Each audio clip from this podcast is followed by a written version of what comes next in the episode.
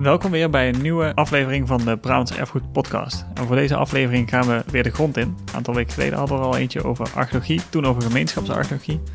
En in deze aflevering is Juliette de Winter mijn gast. Zij is archeoloog bij Baak, dat is een archeologisch projectbureau. En heeft aan het begin van dit jaar een opgave gedaan in de buurt van Fort Isabella in Vught. Waar ze allerlei vondsten gedaan heeft die te maken hadden met de belegering van Den Bosch in 1629. Dus in de tweede helft van de 80-jarige oorlog. Waaronder drietal skeletten. Wat natuurlijk extra spannend is. Hoewel ze nog midden in het proces zit van het verwerken van alles wat ze gevonden hebben, wil ze wel alvast langskomen om een tipje van de sluier op te lichten. Juliette, welkom en fijn dat je langs wilde komen. Je hebt opgravingen gedaan in Vught bij Fort Isabella, om precies te zijn. Ik ben eigenlijk heel erg benieuwd hoe dat dan gaat, zo'n opgraving. Dus om even misschien bij het begin te beginnen. Wie bepaalt dat jullie daar uh, zijn gaan graven? Hoe werkt dat? Nou, de gemeente is van plan woningen te bouwen in dit plangebied. Dus een aantal jaar geleden hebben ze uh, een uh, vooronderzoek uit laten voeren. Door middel van boringen en uh, bureauonderzoek. En Mhm. daaruit de kaarten bleek dat nou ja, Fort Isabella daar gelegen was met de aanvalslinies van Frederik Hendrik.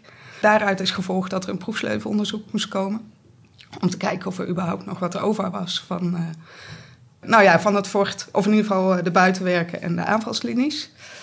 En naar aanleiding daarvan, het proefsleuvenonderzoek hebben we vorig jaar uitgevoerd in 2018, in de zomer. Daar kwamen zoveel uh, sporen tevoorschijn dat er vervolgens uh, besloten is om een uh, opgraving uit te laten voeren.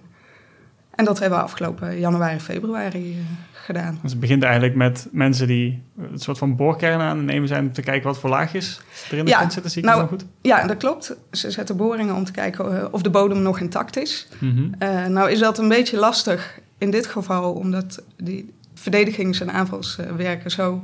Ja, die hebben de, de bodem zo verrommeld. En Mhm. niet super lang geleden. Waardoor het soms lastig is om, om, ze, om die kernen te interpreteren.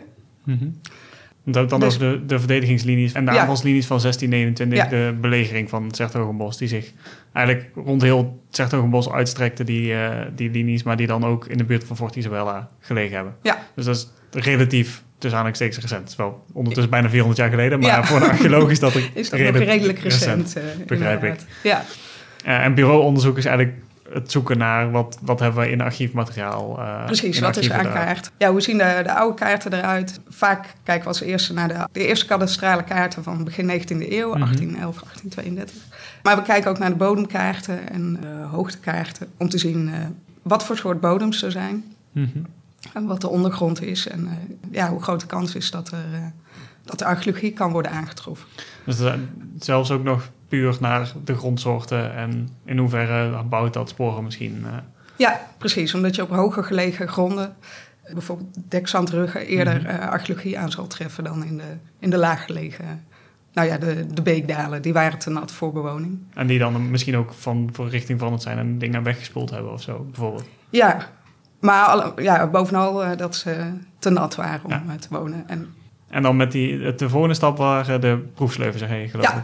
precies. Dus dan trek je, graaf je kleine gaatjes. Ja, het zijn eigenlijk een soort kijkgaten. Die Mhm. zijn altijd, of bijna altijd, vier meter breed. En in dit geval eh, is gekozen om hele lange sleuven aan te leggen. Om die, ja, de, de verwachte greppels van, eh, van die verdedigingswerken beter in beeld te krijgen. Mhm. Ja, meestal eh, heb je een soort hagelslagpatroon van eh kleine sleuven van 25 meter Mhm. lang. Ja, die zo verspreid eh, Over het over veld. plank, Mhm. plankgebied liggen om goed inzicht te krijgen. En nu is ervoor gekozen om ook verspreid sleuven aan te leggen, maar dan hele lange. Omdat je dan de greppels ja, beter in beeld eh, zou moeten kunnen krijgen. De, de, zeg maar, ja, loopgraven, is dat het goede woord? Ja, loopgraven, maar ook eh, de grachten. Mhm. Dus dat, zijn de- dat zijn zelf natuurlijk ook gewoon lange sleuven. Ja, In ja feite. precies. Dus je moet ze wel eh, d- of, eh, dwars zien aan te snijden. Ja. Dus we hebben zowel Oost-West sleuven als Noord-Zuid eh, sleuven aangelegd. En dan kom je erachter dat er eigenlijk toch veel te zien is in die bodem. En toen was het, het kwam het besluit van... oké, hier moeten we een volledige opgraving aan gaan wijden. Ja, Eh, klopt. Ja. En dan leg je het helemaal bloot? Of, Ja, dus het, het gebied waar ze woningen gaan bouwen, dat was eigenlijk maar de, de helft van het plangebied zoals we het met de proefsleuven onderzocht hadden. Dat hebben we helemaal eh, opgegraven. en wat komt er dan allemaal uit? Hoe weet je dat ergens een loopgraaf was? Ja, eigenlijk noem ik ze vooral eh, allesomvattend greppel, Mhm. maar dat, goed, dat Ja. zijn eigenlijk de loopgraven. Uh, en als je van die grote putten openlegt, zoals we dan bij de opgravingen doen, die van 15 meter breed en ja, zo lang mogelijk eigenlijk. Dus ik geloof dat de langste put 100 meter lang was. Dan krijg je die, die greppels en die, die loopgraven heel uh, duidelijk in beeld. En die zie je dan in de zijkant van de. Nou, je ziet ze in, in, de bodem in de zelf, in de grond zelf. Uh, we zoeken in het gele zand. Mm En daarin tekenen ze zich af als grijze, ja, als grijze banen, of bruin-grijze banen. Dus een beetje verschillende vullingen. Mhm. En ja, die zien we dan liggen. We zien, we zien ze lopen, zeg maar, als een soort gedempte sloot. Uh, en daar doen we dan verder onderzoek naar. We, uh, we couperen ze, we maken een doorsnede. Mhm. En dan zien we hoe diep ze zijn en of er vondsten in zitten. En die, die kleurverschillen komen dan eigenlijk omdat ze de, de grond waar ze in gegraven zijn... en ze zijn later weer opgevuld door andere grond... en Ja. dat is een andere kleur en daardoor zie je... oh, hier liep een greppel of Ja, eh, een sloot of wat dan, eh, wat dan ook. En couperen bedoel je ze een soort van doorsteken om, Ja. om het profiel ervan te zien. In de... Ja. En die sporen, eh, dus de sleuven, de greppels, zijn dat dan de belangrijkste dingen die je vindt? Of hebben jullie in, bij Forte Isabelle ook nog een hele hoop musketkogels of wat dan ook gevonden? Ja, ja, ja, we hebben niet alleen greppels gevonden. Eh, we hebben ook paalsporen gevonden. Mhm. Eh, we zaten ter hoogte van het hoornwerk. Dat was een, een buitenwerk van het fort. Dat eh, later pas is aangebouwd in Mhm. 1623. En eh, in die een punt... type versterking, hoorn- hoornwerk is dat, hè? Ja. En binnen een van de punten van het hoornwerk hebben we nou, een stuk of zeven parallele rijen paalsporen gevonden. Mhm. En die paalsporen dienen waarschijnlijk om de wal te verstevigen als een soort eh, ja, fundering. Ah ja, die, daar, daar overheen of daar, Ja. daarmee was de wal opgeworpen. Daar Ja. was zand overheen gegooid, zodat die niet naar beneden gleed of, zo. Ja, precies. Eh, dus dat hebben we gevonden. En dan hebben we eh, ook weer parallel aan, de, aan, de, aan het hoornwerk en de aanvalslinies heel veel karrensporen gevonden. En deels zullen die gebruikt zijn voor aanvoer van, van goederen voor dat fort. Maar ook voor de. Ja, ze zullen ook bij het graven van die eh, aanvalslinie van Frederik Hendrik zelf. ook goederen en mensen misschien eh, daarheen vervoerd hebben. Dus de, de, de wegen als het ware. De wegen. ja, wegen is misschien een beetje groot woord. Maar ja, ja, kar- ja, de- de, de paden. zandpaden waar karren over reden. En waarschijnlijk eh, waar, zijn ze ook nog ouder, maar dat moet ik nou ja, bij het schrijven van het rapport nog uit gaan zoeken. Mhm. Want ze, ze kruisen elkaar allemaal. En, het fort is gebouwd op het gehucht De Reut. Mhm. En van De Reut naar misschien Vught zullen ook mensen gereden hebben met Ja, karren. de kans is dat de- het fort ergens bovenop gezet Ja. is dus eigenlijk. Ja, ja, Eh, en dat dan eh, de karrensporen die misschien met de belegering te maken Mhm. hadden... over oude paden of wegen gingen die Ja. al eerder gebruikt waren. Ja, precies. Ja, nou ja, en dan eh, behalve de karrensporen en de greppels en de paalsporen... hebben we natuurlijk nog twee eh, begravingen gevonden. Soldaten waarschijnlijk. Mhm. Die, we denken nu dat ze gestorven zijn eh, tijdens, eh, tijdens, Tijdens het eh, beleg. tijdens beleg, inderdaad. En dat ze, ja, dat ze hier begraven zijn. En over het algemeen werden doden wel ergens anders heen gebracht. Mhm. Dus werden ze niet op het, nou ja, op het slagveld begraven. Maar ja, in dit geval hebben we toch drie mensen gevonden. Die dan wel aan de, aan de rand van die aanvalslinies lagen. Dus wel een stukje buiten. Dus die wel, waarschijnlijk wel bewust daar neer zijn gelegd... en niet toevallig zijn achtergebleven. Nee, er zijn wel bewust een kuil gegraven. Mhm. Eén kuil, daar zijn er twee ingelegd. Elk met, een met een hoofd aan een andere zijde. De een lag Om- tegen de voeten van de ander aan. Ja, precies. Ja. Om zo, zo min mogelijk eh, werk te hoeven verzetten, zeg maar. En eh, de andere graf, daar lag er, eh, lag één eh, persoon in. En het leuke van het... Of ja, leuk is in dit eh kader misschien een beetje raar, maar... Interessant. Het, ja, precies. Van de grafkuil waar er twee in lagen... is eh, dat in ieder geval bij één van de twee... een, eh, een musketkogel ter hoogte van de borst is gevonden. En ja, dat- mogelijk... eh, Misschien nog wel waardoor hij omgekomen is dan. Ja, precies. Eh, en weet je al meer van wie, wie het waren? Of, of ja, nee, misschien niet letterlijk de namen vermoed Nee. ik. Ik denk niet dat dat erbij stond. Maar Nee, die twee, eh, twee in, de, in, de, in dezelfde kuil, mhm. eh, dat zijn eh, jongere mannen. Ze denken dat ze tussen de 18 en de 25 jaar oud waren. Mhm. En de andere persoon lijkt wat eh, ouder.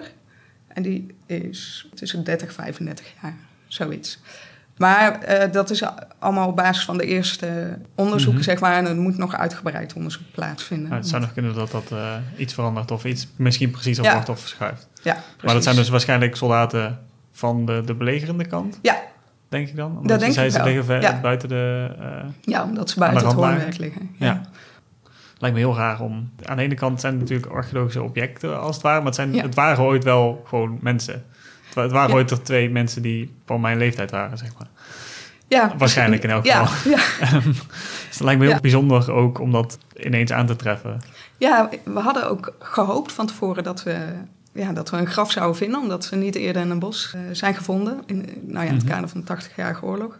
Nou ja, en die hoop is uitgekomen, dus dat is gewoon ja, wel heel bijzonder en, eh, en super gaaf om te vinden.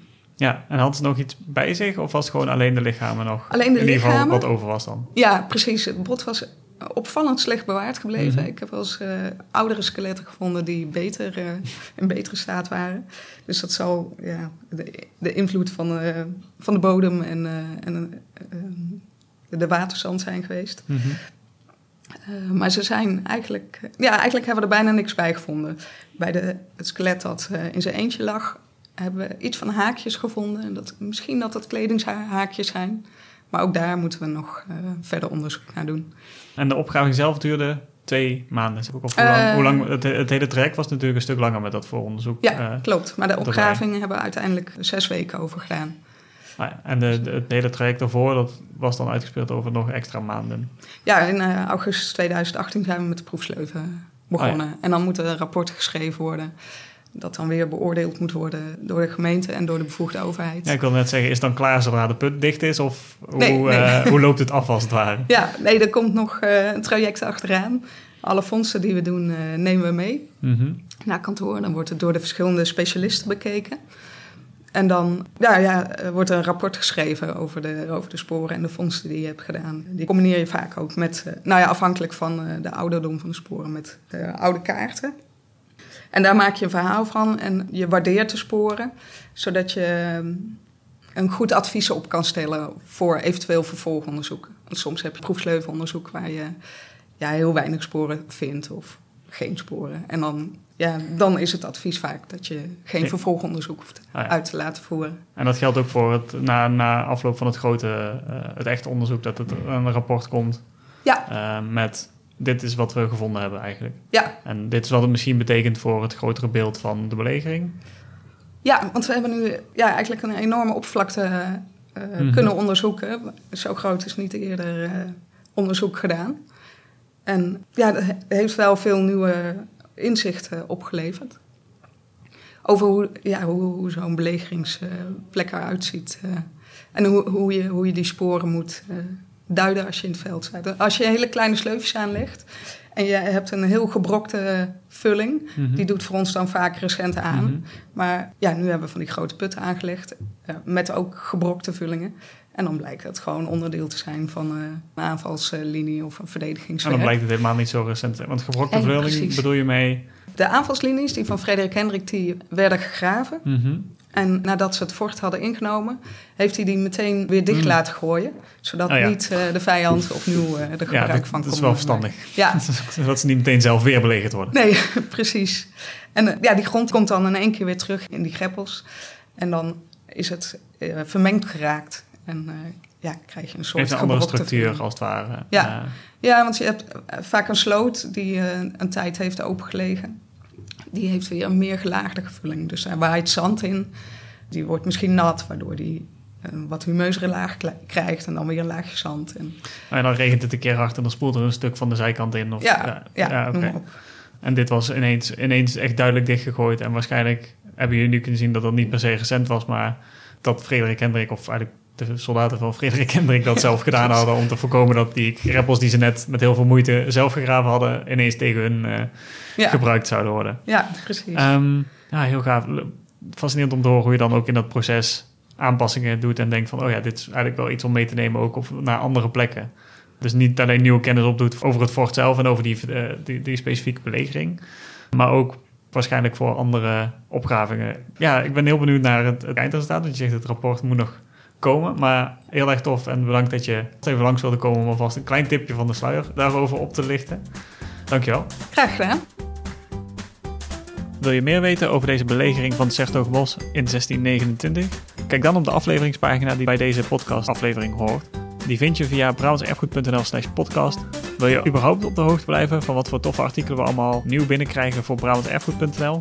Meld je dan aan voor onze nieuwsbrief en dat kan ook via BrabantErfgoed.nl. Heb je een invulvakje waar je je e-mailadres achter kan laten en dan krijg je elke twee weken een verse lading Brabants Erfgoed in je inbox.